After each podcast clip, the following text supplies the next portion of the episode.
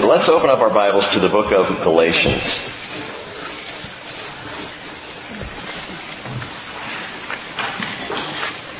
Galatians chapter 1, verse 1. Paul, an apostle, not from men nor through the agency of man, but through Jesus Christ and God the Father who raised him from the dead and all the brethren who are with me to the, to the churches of Galatia. Grace to you and peace from God our Father and the Lord Jesus Christ, who gave himself for our sins so that he might rescue us from this present age according to the will of our God and Father, to whom be the glory forevermore. Amen.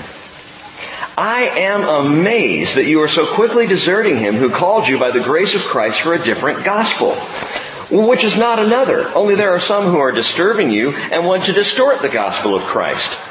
But even if we or an angel from heaven should preach to you a gospel contrary to what we have preached to you, he is to be accursed. As we have said before, so I say again now, if any man is preaching to you a gospel contrary to what you have received, he is to be accursed. For am I now seeking the favor of men or of God? Or am I striving to please men? If I were still trying to please men, I would not be a bondservant of Christ. For I would have you know, brethren, that the gospel which was preached by me is not according to man. For I neither received it from man, nor was I taught it, but I received it through a revelation of Jesus Christ.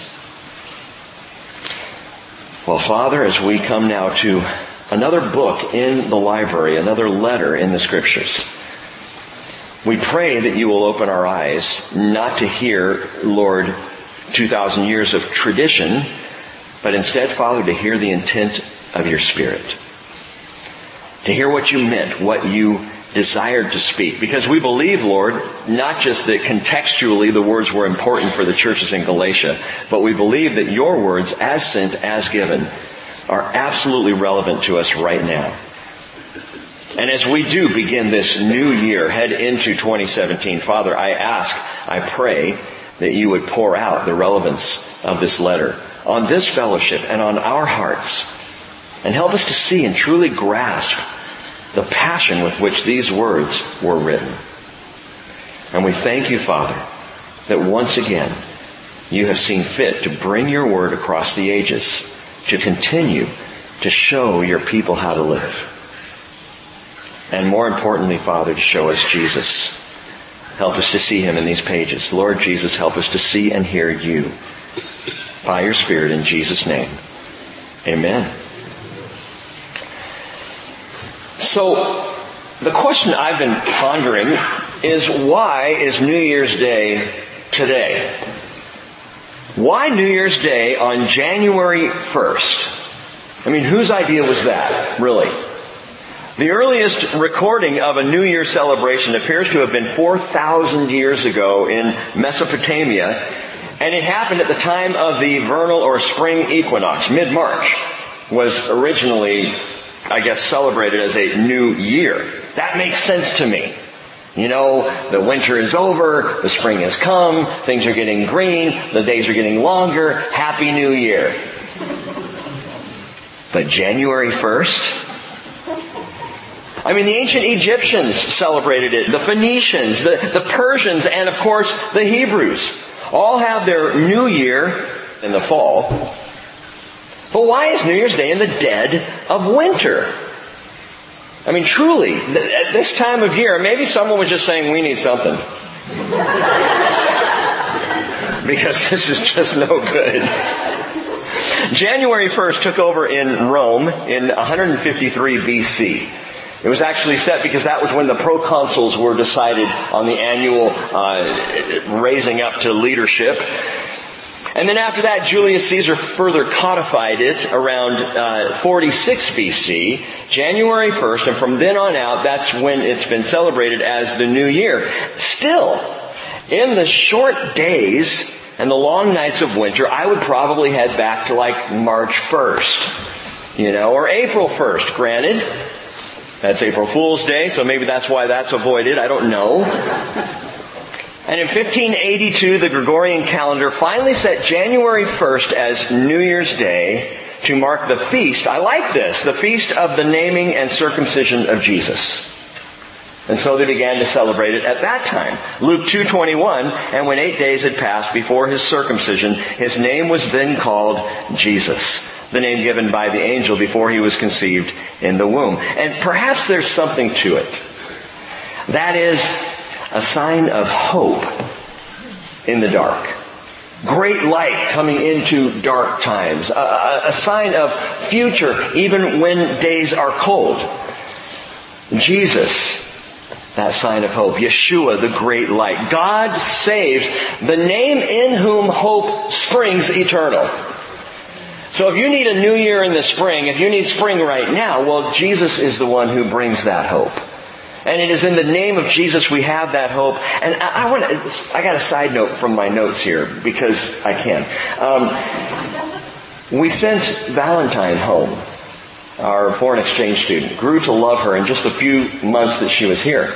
One of the discussions we had from time to time, and I don't know that we ever got the point across, I hope and pray that ultimately it will come across. But that's the concept of Jesus. That Jesus is not church that Jesus is not a religious perspective. That, that Jesus is not your paradigm. But that Jesus is a person. And He wants to know you personally. And wants relationship with you. And as a matter of fact, He's also God. But the whole issue of, and this is where the world just misses it, and I, I heard it in the news over this last week references to Christianity that, that express Jesus as a point of view. Well, that completely misses the whole point. Jesus is a person. Jesus is reality. Jesus loves and wants you to love. And, and, when we don't understand that, as often we don't in the church, we begin to codify things. We begin to uh, take what is beautiful, relational, freedom-bringing joy, and we turn it into uh, ritual. And we turn it into responsibility. And it becomes a heavy weight. And I think few things angered the heart of the Apostle Paul more than misunderstanding Jesus Christ and what he represents. Perhaps that's why Paul hits the ground running in this letter to the Galatians. And he does. I, I, hope you heard it in my reading of it. There's a brief introduction and the next thing you know, he is on it, man. He is hitting it hard, he's hitting it fast, and, and, and differently, of course, than Second Corinthians. I'll talk about that a bit. First, let me just point out that Paul is the undisputed conveyor of this letter that across the board, from the most conservative to the most liberal theologians, scholars, uh, church people, when you come to the letter to the church in, churches in Galatia, no one questions that this came from Paul. Some of the earliest church fathers supported Paul as the author of this letter. No one questions that whatsoever.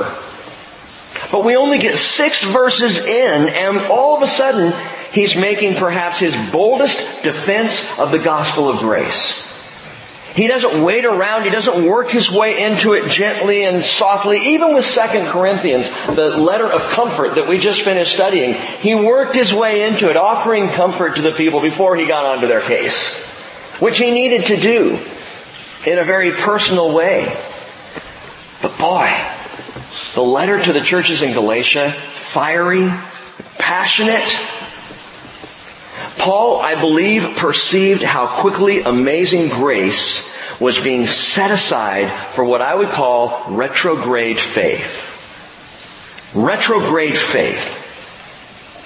Not necessarily a biblical term, I just kind of made it up, but it is basically a faith that tries to advance by retreating. A faith that thinks it's moving forward by going backward. It's belief built on works and it crushes the freedom of grace. And it is absolutely typical of humankind. Remember what Paul said to the church in Philippi? He said, one thing I do, forgetting what lies behind and reaching forward to what lies ahead, I press on toward the goal for the prize of the upward call of God in Christ Jesus. And that sounds marvelous. Let's race for the goal. Let's go forward. But how do we do that? And that's where the flesh begins to trip up the spirit. That's where even as Christians we find ourselves working it. People say, well I gotta press on. I gotta move forward. I Gotta grow a church. How do we do that? We work it. You know, we strategize and, and we, and we put our, our back into it, man. And we pull up our boots and we get moving and that is the response of skin and bones. That is the response of humanity. Think about this. I mean, just ask yourself, I've had to deal with this now for several weeks. How many of us slide into the mindset that progressing in faith means harder work? Well, I'd love to be a closer follower of Jesus Christ. I just don't have the time. How many of us think that it means heavier schedules? Well, I just don't have more time to give to the church. How many think that it means heftier religion? Oh, I, I know those people are so spiritual, but I just, I'm just not, I don't have the time, the energy, or the wherewithal to do what those types of people do. It is flesh mentality. It is not spirit. If you've ever wondered for all the effort why you seem no more spiritual this year than last year, Granted, last year was just a few hours ago. But Paul asks this very probing question, and I believe it is the key verse of this letter to the churches in Galatia. It's chapter 3 verse 3. He says, Are you so foolish? Having begun by the Spirit, are you now being perfected in the flesh? That's the issue. Having begun by the Spirit, born again by the Spirit of God. Jesus said in John 3, 6, that which is born of flesh is flesh. And that which is born of spirit is spirit. Do not be amazed that I said to you, you must be born again. Because until you're born again, you are working it in the flesh and it doesn't work. But when you're born again, born of the Spirit, well, that's a whole new thing. Now you've got a whole new day. Now it's truly New Year's Day. It's New Life Day. I've been born of the Spirit. I'm a changed man. I'm a new creature in Christ Jesus. Born of the Spirit. And Paul says, you started that way. That's how we all start. In Christ, that's how you become a Christian. You're born again. And then so quickly, people head right back to the flesh.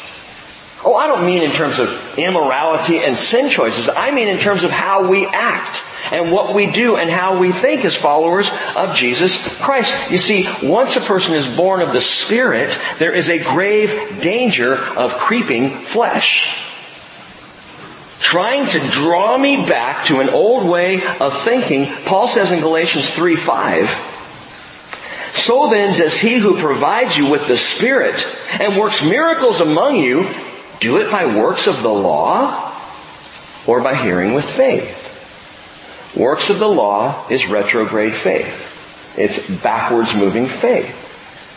Rather than hearing by faith, walking in the Spirit, now that is pressing on toward the goal for the upward prize in Christ Jesus. Now if you're not sure what exactly the difference is here and where we're going, stick with me. We got six chapters that's going to work it out of us if we are willing to listen. The flesh, the flesh wants to know, what are you doing for God? What are you doing?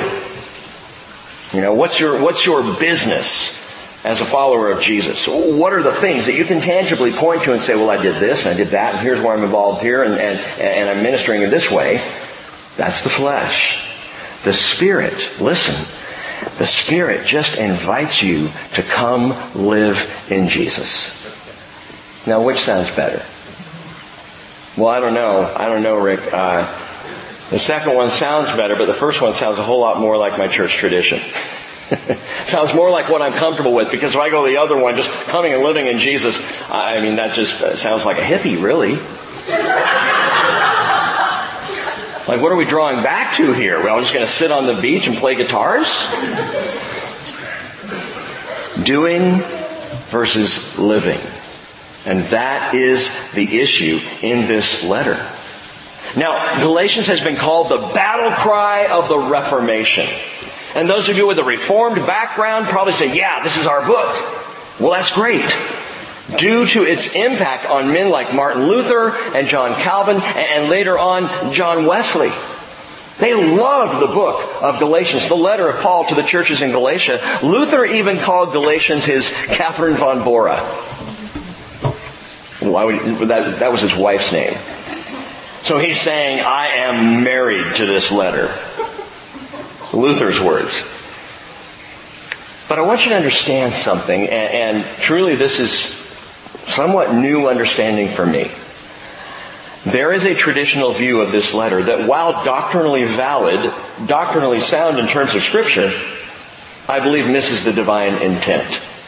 And it comes from the Reformed tradition. It comes from that understanding, from the commentaries of the Reformers, Luther, Calvin, guys like this, who by the way, for all the positives and negatives said about them, they were just trying to follow Jesus too. Okay, so it's, it's easy to start to jump on a bandwagon and be anti one of these guys with a name. Uh, don't do that. Just just be pro Jesus. Um, they did the best they could with what they had, but understand what they had was a perspective based on the times in which they were living. And one of the challenges when you study scripture, and especially when you study and use commentaries, one of the challenges is to step back and say, but this is a perspective that does have the influence of the time in which it was written. The wonderful thing about scripture itself is the only influence is that of the Spirit of God. And it really doesn't matter when the time was that it was written, because God breathed it, and God's words remain forever, Jesus said. My words will never fade away. But these commentary writers, Gordon Fee points this out. He's a commentary writer too, by the way. He says both Luther and Calvin read the letter through the eyes of their struggle with Roman Catholicism. Makes sense. Therefore, they tended to read the letter as primarily having to do with justification by works versus justification by faith. But that is decidedly not the matter that called forth this letter. The issue of this letter to the churches in Galatia was not justification by faith. It was in fact grace. But listen, grace not as an entrance requirement, but more as a maintenance requirement. Not how to be saved by grace, but how to live in grace. And there's a big difference between the two. One is the coming to faith in Jesus, which you must do, but the other one is then living in that faith living out that faith. Paul is writing to churches here. The churches in Galatia. And so it is not a treatise on justification by faith. It is a treatise on how to live in the grace of God by the Spirit of God. Not how to get saved, but again, how to live saved. And that's a, a unique perspective. It, it's, it's the perfect letter, by the way, I think, for Jesus people, especially here in the new year. It's also, by the way, the perfect letter for the non-believer to understand and learn where salvation is headed. So tell a friend. You know, it's not just a believer's letter. That's the marvelous thing about scripture is regardless of, of the, the recipients of the letter or the people who, to whom it was written at the time, whether it's written to believers or non-believers, it doesn't matter. If you're a non-believer, you can get saved anywhere in the Bible. Leviticus. We saw people get saved during Leviticus. I'll never forget years ago, uh, man, many of you remember Hank Sakinga. Big Hank, giant of a man, played tiny little classical guitar, amazing classical guitarist. Came to faith through our study in the book of Daniel, in the prophecy section. And that's where he gave his life to Jesus. So anywhere in scripture is going to draw and talk to the non-believer or the, or the unbeliever but understand Galatians is really talking to believers and saying, look, you're missing how to live. You're drawing back instead of pressing forward. Now, as I said, Paul is the conveyor of this letter. God breathed by the Holy Spirit, who is the author. Never forget that. When we begin to undermine the authorship of the Spirit of God in the Scriptures, we lose the power of the Scriptures. They become words on a page. Paul was the one who dictated it. It was penned by another until you get to chapter 6. I'll show you that in a second. But whether it was Paul or another actually penning the words, it was the Spirit of God bringing the words through the passion of this man. Now, the Holy Spirit plays a major role in the argument of this letter as we will see. Maybe not so much this morning, but we're going to get to that and look into the, the references to the Holy Spirit having to do with spirit living, which is the way it ought to be. But unlike the letters to Corinth or Rome, understand this as well. Paul is not writing to a church. But according to verse 2, he is writing to the churches of Galatia. He's writing to churches in a region, an entire region. Now there's dispute about what region that is, whether it's North Galatia or South Galatia. These are the kind of disputes theologians get into. And I guess it, makes some difference in understanding and, in gathering the history to it. North Galatia, the whole area is Turkey today. So if you just look at a map of Turkey, that's Galatia, both north and south. North Galatia was the original Galatia where the Gauls came out of France. Gauls settled there. Gaul is where we get Galatia. And they settled in North Galatia, and that became really more of a rural and an ethnic Galatians. But then South Galatia, that became far more commercial and less ethnic, but it was more, it was just called that because it was connected to regionally North Galatia. And so there's dispute and debate about is it north or south. Paul's first missionary journey, he went through the south of Galatia through cities like Lystra and Derbe and Iconium and Pisidian Antioch. And as he went through those cities, that was the first missionary journey, and so people say, see, South Galatia. But on his second and third missionary journeys, he made his way through North Galatia. So it could be either one or both or to the whole entire region. But again, we're talking about Turkey today. Another point of uncertainty is the actual date of the letter.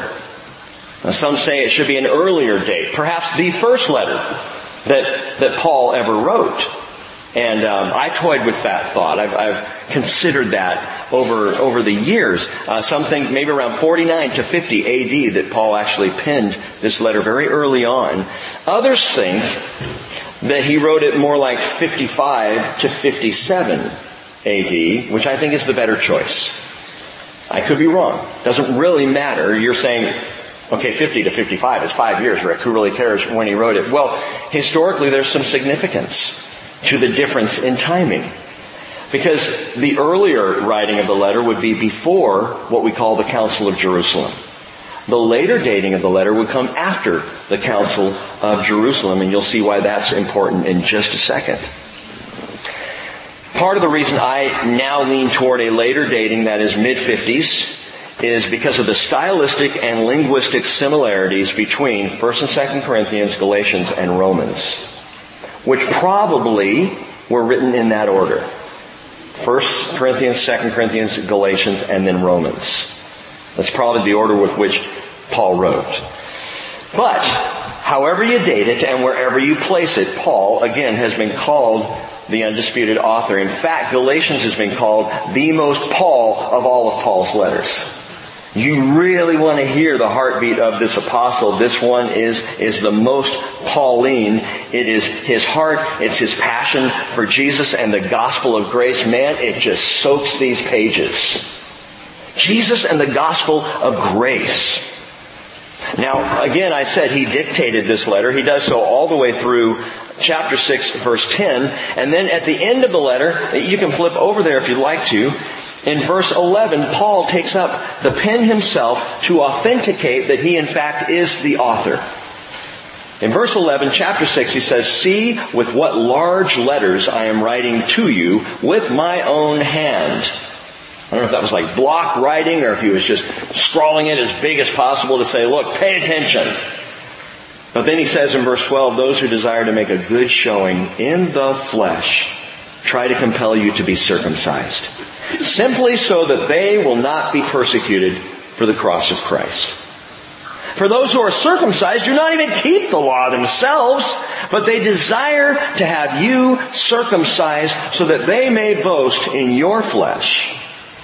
But, Paul says, may it never be that I would boast except in the cross of our Lord Jesus Christ, through which the world has been crucified to me and I to the world.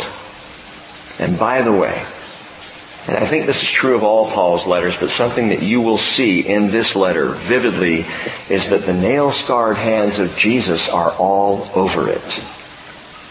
This letter takes us back to Jesus and the cross. Now, the occasion of Paul's writing this letter is something that is very clear because we see it throughout the letter. Some men had come in among the Gentile Christians, the Gentile Galatians, and what they were demanding is that to be a true Christian, you gotta be a true Jew. To be a true follower of Jesus, see if you've ever heard this in the church. To be a true follower of Jesus, you need to do things this way our way. You need to follow our traditions. And if you don't follow our traditions or you choose to fellowship elsewhere, you are not a true follower of Jesus Christ. These were what some have called the Judaizers, which by the way I think is probably not the best word for them, and I'll explain. But they came along saying to these new Gentile Christians who have found freedom in Christ Jesus, they came saying, oh yeah, yeah, you have freedom in Christ Jesus, but you gotta do three things. You need to keep three aspects of Hebrew law because, you know, Jesus was a Jew. He was one of us. So you've got to be circumcised. You men, can you imagine trying to explain that one to a full grown man who had just given his life to Christ Jesus? It's hard enough getting people to get baptized. Come on to the front, give your life to Jesus, and we got circumcisions happening in the back. I would think thrice. keep circumcision, keep Shabbat. Be sure you keep Sabbath. We've got an entire group of people in an entire faith tradition in Christianity today that says that. Gotta keep Shabbat. You must keep Sabbath. And thirdly, kosher food. Hebrew national hot dogs are okay. Anything else? So you gotta be kosher, you gotta be circumcised, and you gotta keep Shabbat. And this issue was one of the earliest legalism issues in the church. Turn back to Acts chapter 14. Keep your fingers there in Galatians. And go back just a few pages. Acts chapter 14. And again, this goes to the writing and the timing of the writing of the letter to the churches in Galatia. But they are being affected and infected by this mentality that said, yeah, you can come to Jesus and receive salvation, but you got to keep circumcision and you got to keep the Sabbath and on top of that, you got to eat right. You know, kosher law. Well, Acts chapter 14 verse 24, watch this. They passed through Pisidia and came to Pamphylia. And when they had spoken the word in Perga, they went down to Attalia, and from there they sailed back to Antioch, from which they had been commended to the grace of God for the work which they had accomplished. I love how Luke writes that. That is the responsibility of any missionary, of any evangelist, of any Christian really, is that you are commended to the grace of God. You are commended to the grace of God to take the grace of God. That is our calling. So they were commended to the grace of God for the work which they had accomplished. Verse 27. When they had arrived and gathered the church together, they began to report all the things that God had, had done with them and how he had opened a door of faith to the Gentiles. And they spent a long time with the disciples. Some men, chapter 15, came down from Judea and began teaching the brethren, unless you are circumcised according to the custom of Moses, you cannot be saved. Okay, so this is an actual rite of salvation when Paul and Barnabas had, I love how he says this, great dissension and debate with them. Heated arguments, folks. I, I imagine the room was hot that night as they were having this conversation, these, these men coming in saying, you gotta get circumcised, and Paul's like, whoa, wait a minute, no. No, no, no, no. And Paul wasn't saying that because he himself hadn't been. Remember, remember, he was a Jew among Jews, a Hebrew of Hebrews. Paul knew Jewish tradition, had been raised in the thick of Jewish tradition, had lived it to the hilt, and he had met Jesus. And he knew the heart of Jesus, and he had been taught and trained by Jesus. And so when these guys are trying to pull these people into retrograde faith, to drag them backwards into law, Paul got hot. Paul said, uh-uh, that is not the Jesus who saved me. So they had great dissension and debate with them. The brethren determined that Paul and Barnabas and some others of them should go up to Jerusalem to the apostles and elders concerning the issue. Therefore, being sent on their way by the church, they were passing through both Phoenicia and Samaria. I love this. Describing in detail the conversion of the Gentiles and were bringing great joy to all the brethren. There's your background. And for the first time in the early church, suddenly an issue of religious, legalistic tradition came into play. And so Paul and Barnabas did make their way up to Jerusalem, came to what was in Acts chapter 15, and we won't read the chapter this morning, but it's a great background for understanding Paul's letter to the churches in Galatia the council there at Jerusalem and the conversations and the discussions that happened in that place and the resolution that came out of that council meeting. It was the council of Elrond, uh, of the apostles. But this is an early sign that we get again in the church of retrograde faith. Why does it happen? I suggest to you that the reason why people come to faith in Jesus by grace and end up sliding back into religion is not because it's a church problem, it is a human problem. It is an issue of flesh. It is the reason why we have more laws on the books in America than anyone can count. And why they keep getting churned out at record pace. Because we have to codify everything. And that's what the flesh does. It's the only way the flesh can feel secure. If we have every answer to every question of every issue in every life, then we'll be okay. So we keep writing laws, man. And we do it in the church. We keep adding to. Paul and Barnabas go up, they, they meet. And so I'm of the view, which believes Galatians was written after this council, as these dissenters made their way into the Galatian churches of Paul's planting. And back in Galatians now, chapter 1, verse 1, we read, Paul, an apostle, not sent from men nor through the agency of man, but through Jesus Christ and God the Father who raised him from the dead. And all the brethren who are with me to the churches of Galatia. I want to give you four things to jot down as we consider just a few verses here at the outset. The first thing is this. The agency of authority.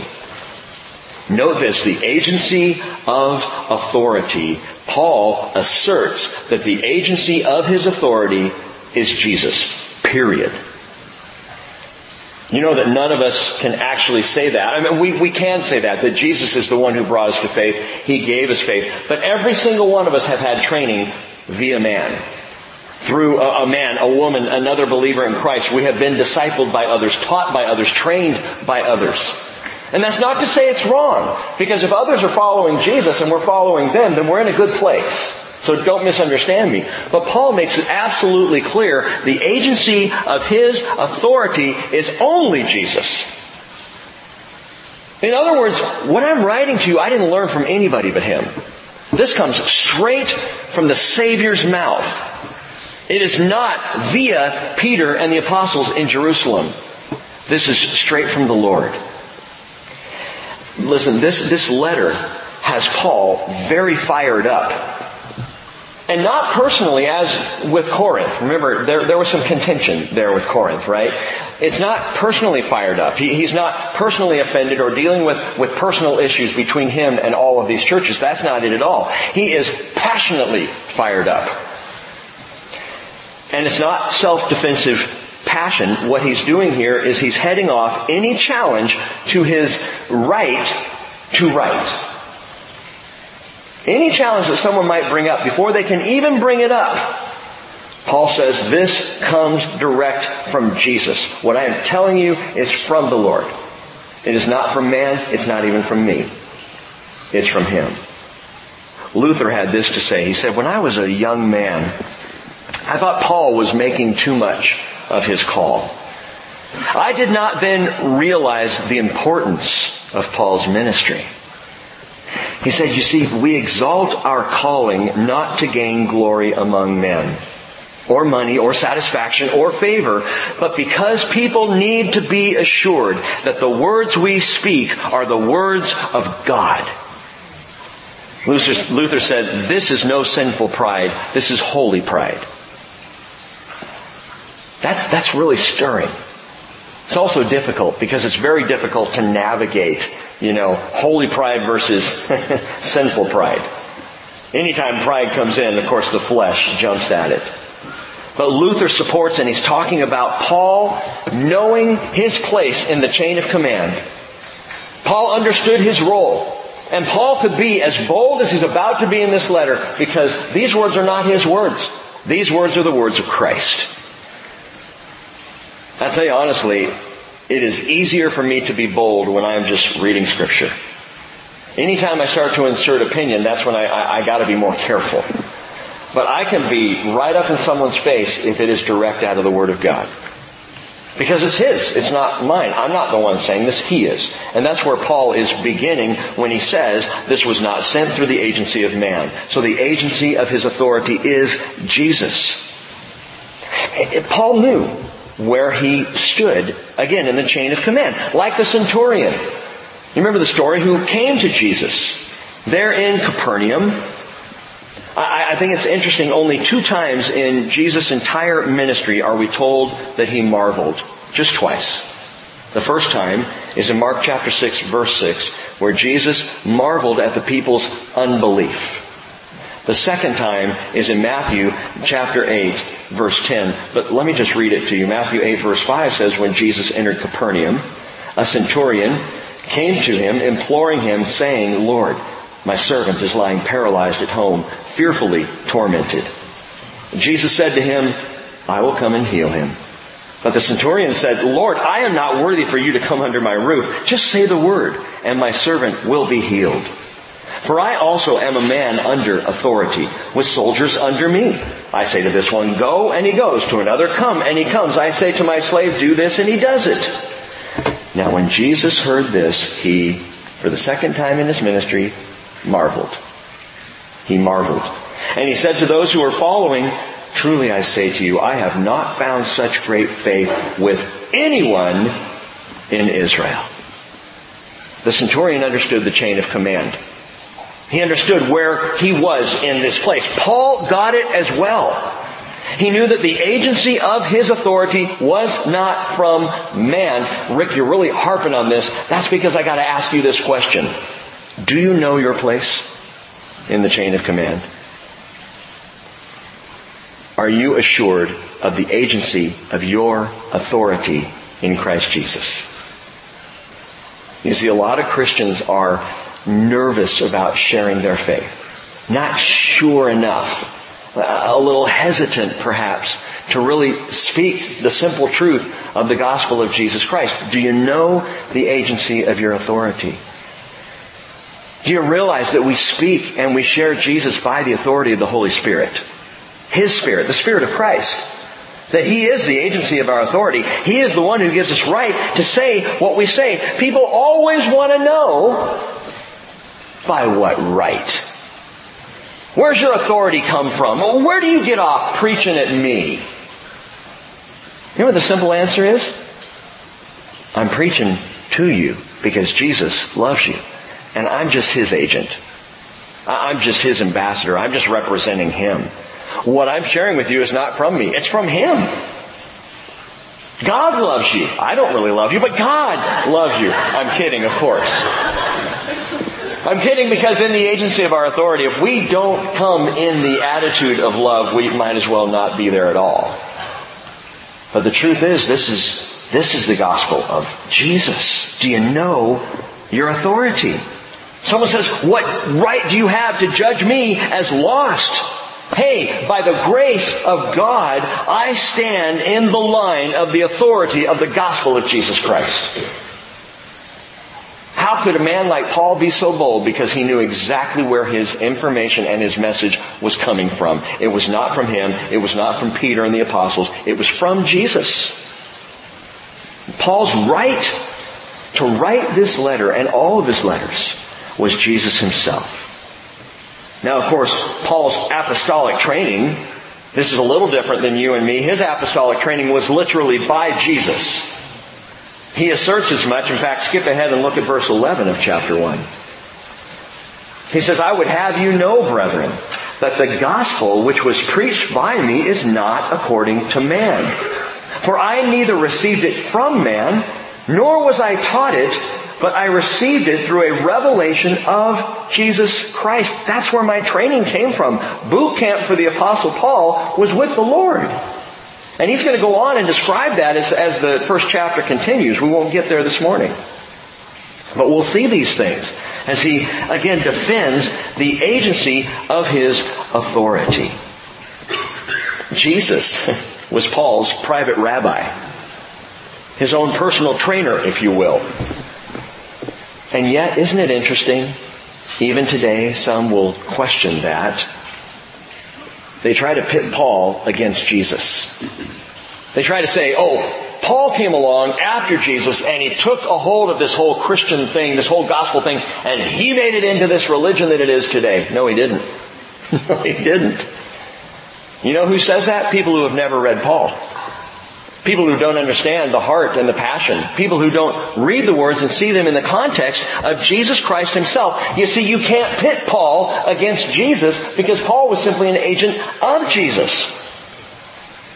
Now, I could have spent the whole morning, and I thought about it, talking about the connection of Paul and Jesus, although we will see it throughout our study in Galatians. But Paul's entire teaching, all of his letters came back to just two very simple premises in the agency of his authority. Two things. Salvation is only by the grace of God alone. And secondly, faith is how you receive it.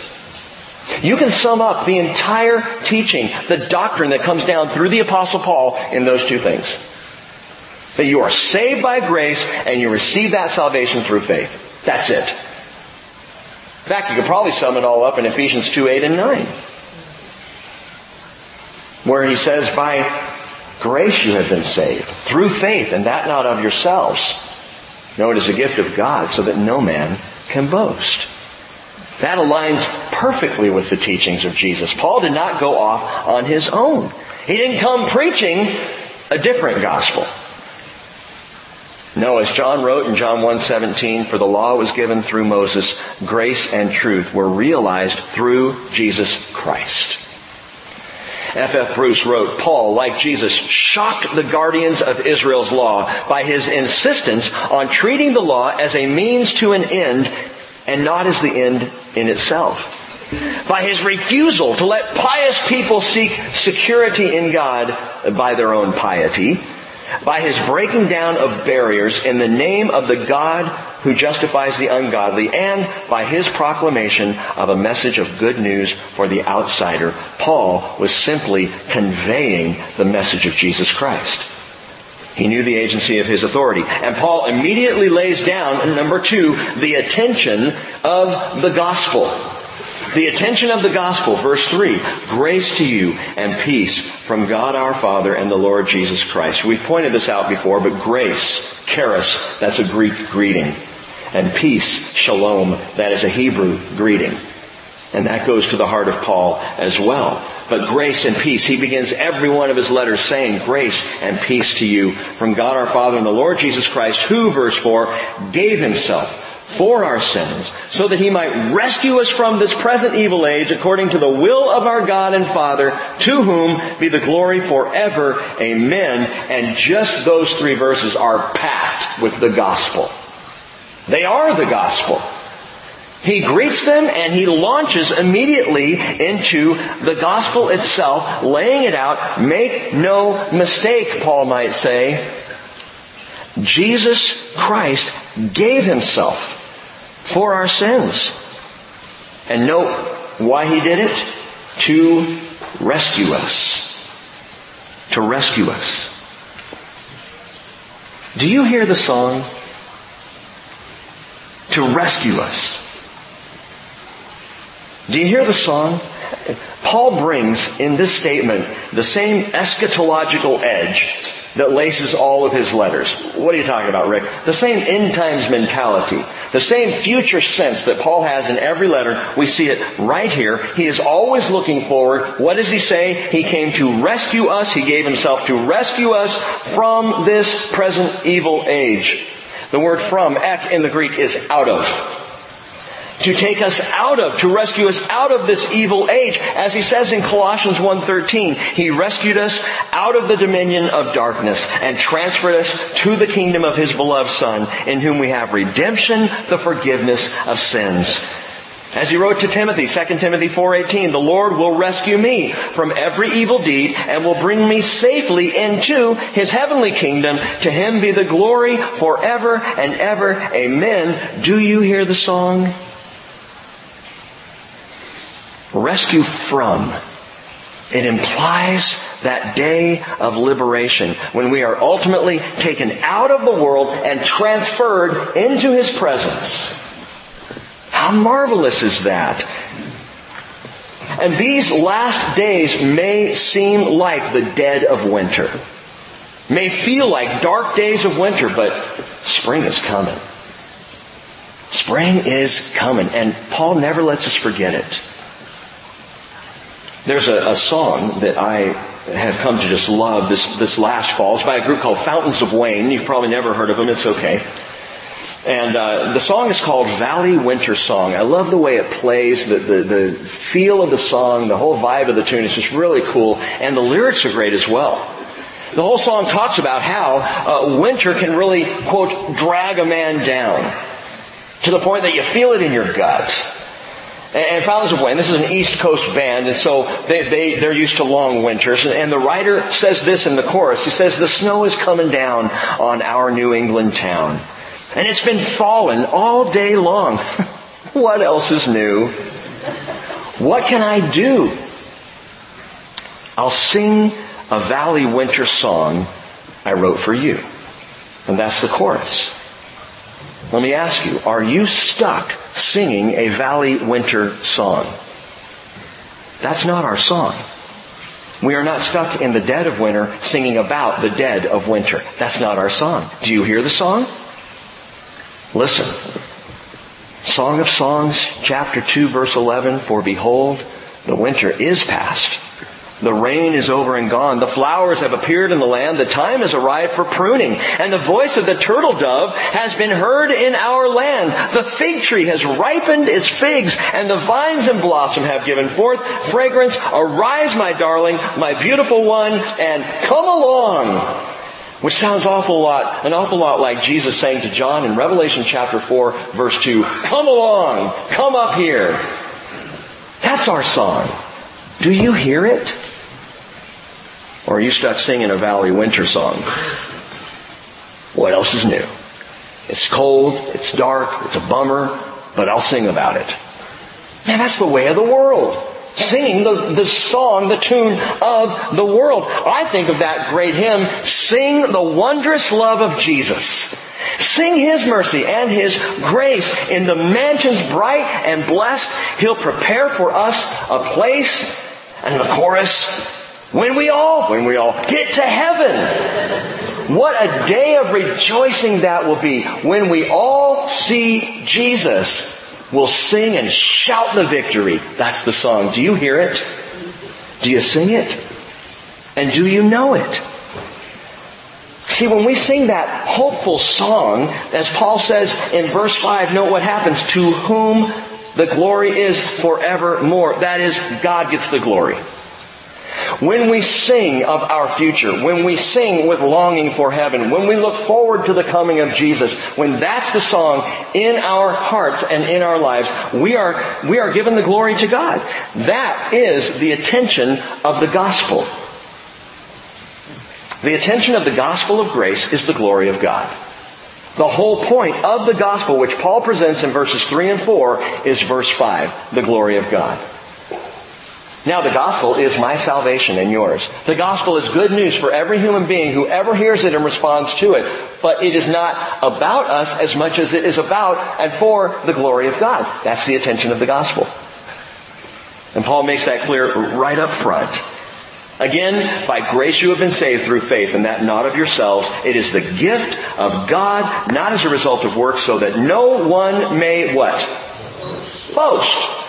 I can't boast in the gospel because I didn't do anything. And that's the issue. The flesh wants to be able to boast. The flesh wants to say, yeah, I got up and went to first service New Year's Day.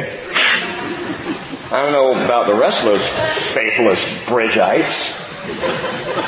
People taking the day off. I was there, man.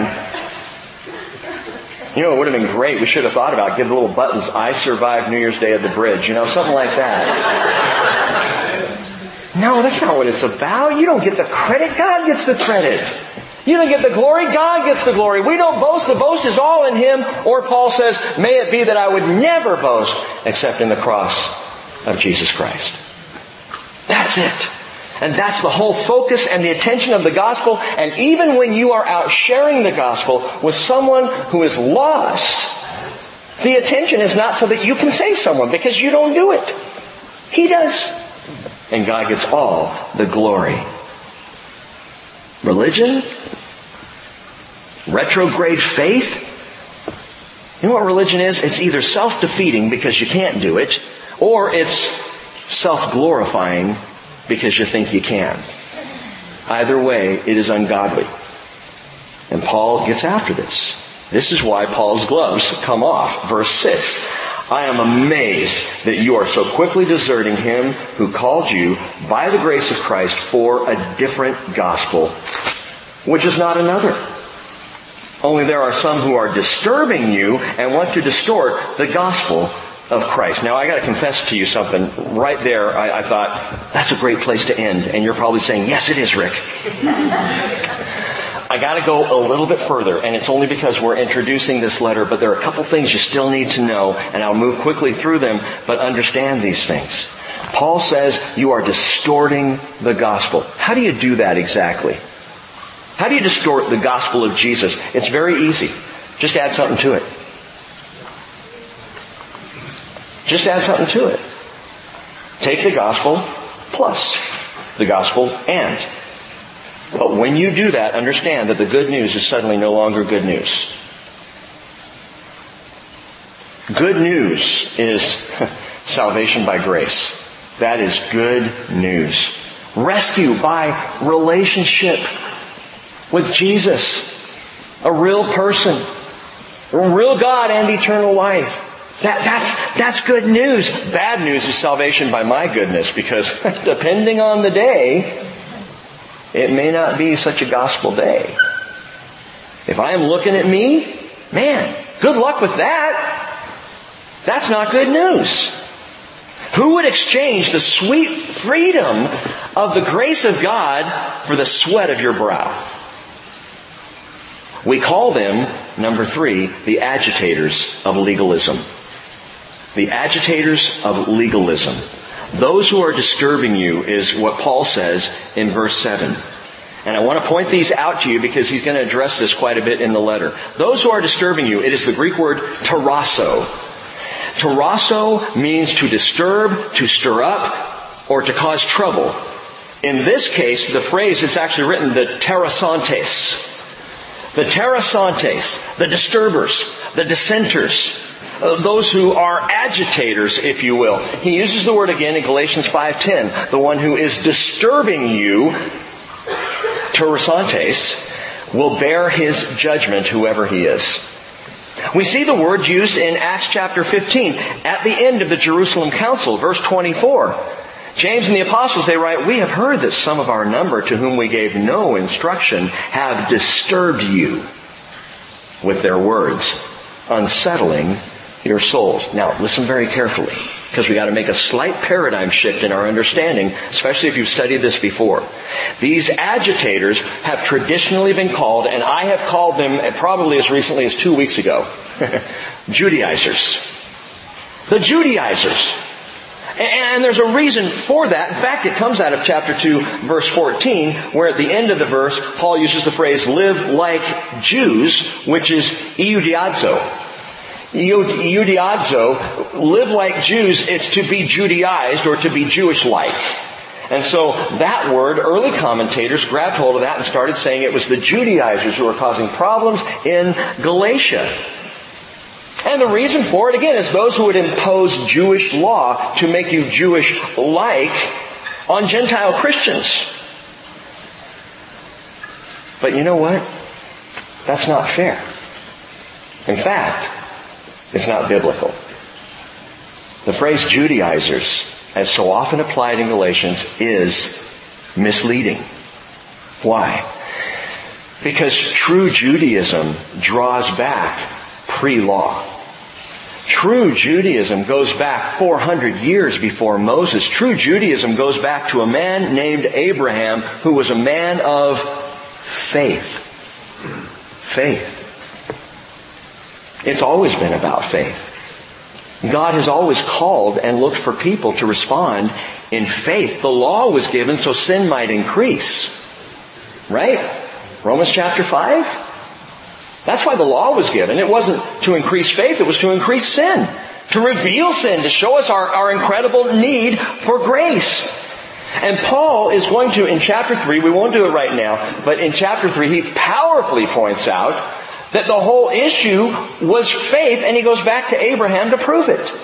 And so to call these dissenters, these disturbers, these agitators, Judaizers, is, is misleading.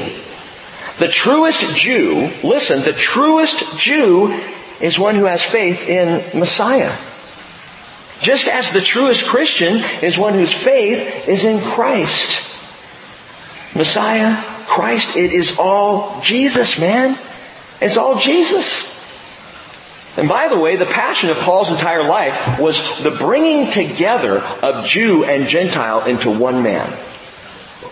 To make the two one. That was his heart. That was his passion, his desire. He saw and understood better than the church does today. Far better. In fact, a church that is becoming more and more liberalized in America and more and more anti-Semitic.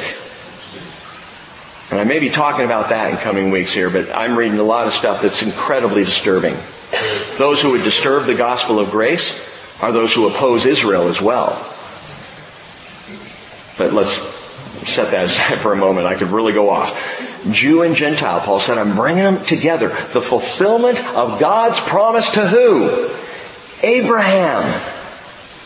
His promise to Abraham to be fulfilled in the end of time is through you all the nations, all the goyim, the Gentiles, of the world will be blessed. And so it was no longer a Jew or Gentile thing. Paul says in Ephesians 2.14, He himself is our peace, who made both, that is Jew and Gentile, one. Galatians 3.28, there is neither Jew nor Greek slave nor free, male nor female, you are all one in Christ Jesus. But the agitators come along and they are subtle. Even Peter got drawn into it. And Paul had to get all up in his face about it at the end of chapter 2. That's an interesting conflict. Peter himself.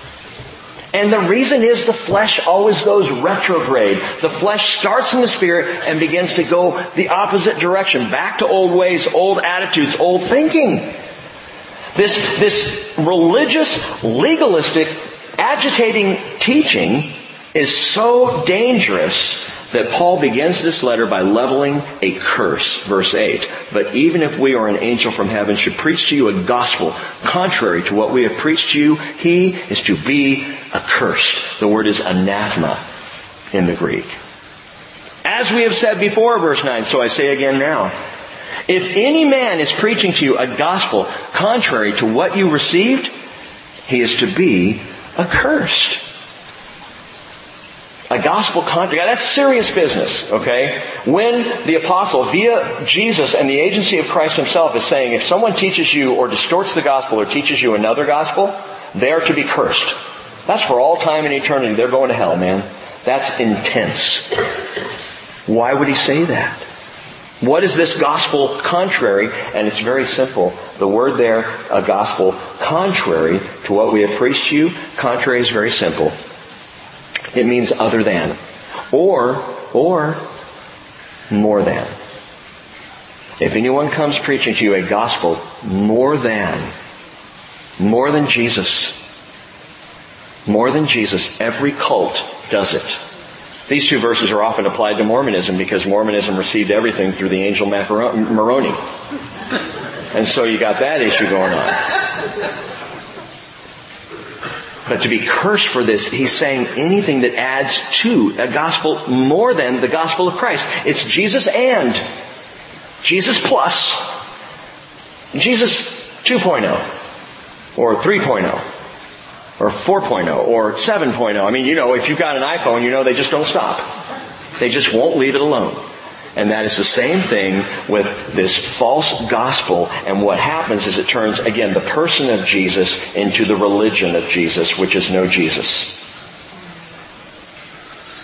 Paul is so sharp against these agitators, this party of the circumcision, who would intentionally drag Gentiles out of their freedom and back into law. He is so sharp against them.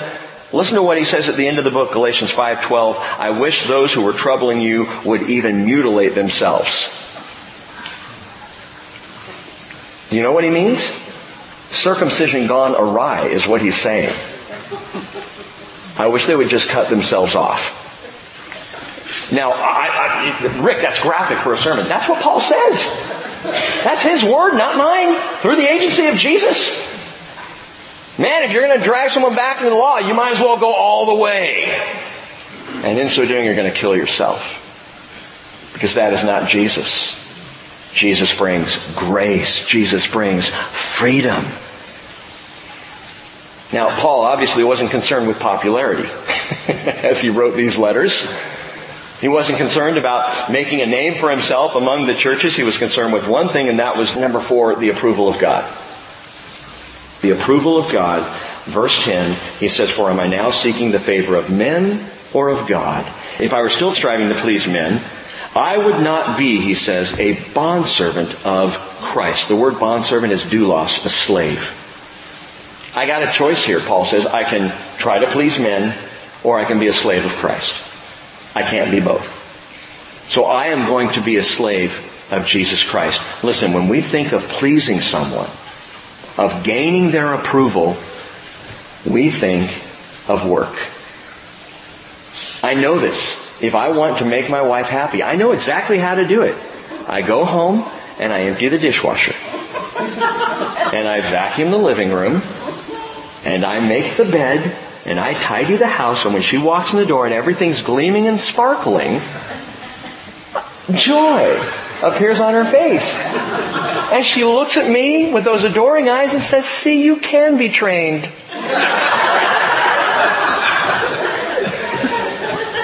I'm seeking the approval of God, man, so I'm doing all this work. Here's the problem. That's not how you get the approval of God. There's one way. One way to please God, and you know what it is. Hebrews 11:6, without faith, it is impossible to please Him. For he who comes to God must believe that He is, and that He is a rewarder of those who work really hard for Him. Only it doesn't say that. He is a rewarder of those who seek Him. Do you hear the grace? Are you singing the song? Resolution. You want a New Year's resolution? Here's mine. Something to get us through the dead of winter. Make 2017 the year of faith in God's grace. Which is to say, the year of the bondservant. Longing to hear him say, well done, good and faithful slave. Father, I pray that you will impose that understanding on our hearts and our minds this year should we even last through the year. And I pray we wouldn't. I, I pray we come on home. I pray that eschatological edge of the letters of Paul that you would put on all of us here in our fellowship that longing, that passionate desire to see Jesus and to be home with Jesus. And that that would be our, our motivation for all other things, Lord. But Father, as I, as I pray this and I pray for this resolve, I ask, teach us faith in your grace. Teach us, Lord, how to live in, in this place of, of grace and freedom in Christ Jesus that is so, I hate to say it, Father, it seems to be so unique even in the church today. To really live by faith. Help us to do so, Lord. In Jesus' name, amen. Skip Heitzig tells a story, a real brief story, that in the early days of Calvary Chapel, you know, hippies were getting saved right and left, and people were there showing up for church, and they had their their uh, sandals on and their long hair, and you know. And he said he, he was present in a in a meeting where some guys from some other churches in the local area came to see what was going on with this Chuck Smith guy in this Calvary Chapel. And they saw all that was happening and it really unnerved them. All these hippies, you know, praising God and worshiping God and enjoying freedom in Christ Jesus. And, and they asked Chuck Smith about this. Well, well, what are you teaching them here? And Chuck just said, well, we're just teaching them Jesus. And their response was, oh, well, if it's just going to be Jesus, what else is there? Why do we think there must be something else? Why do we always have to add to? It's just Jesus. So we're going to worship Him a little bit. And I'm going to give you just the freedom to do a, one of two things should the Spirit move you to do so. One is as we worship and at any point during the next couple of songs here, come to the table of the Lord. Take communion, share it together, take it to someone, take it alone, however you need to, considering and observing the body of Christ. But also during this time, if you have been striving for Jesus and, for more than Jesus, and you just need to be free of that, why don't you come be prayed for? At any of the tables or come up front, be prayed for, just, just to be free from that. And if you want to give your life to Jesus, not to this church, not to a system of belief, but to a person, to a man, his name is Jesus, and he invites you to come. Let's stand up and worship him.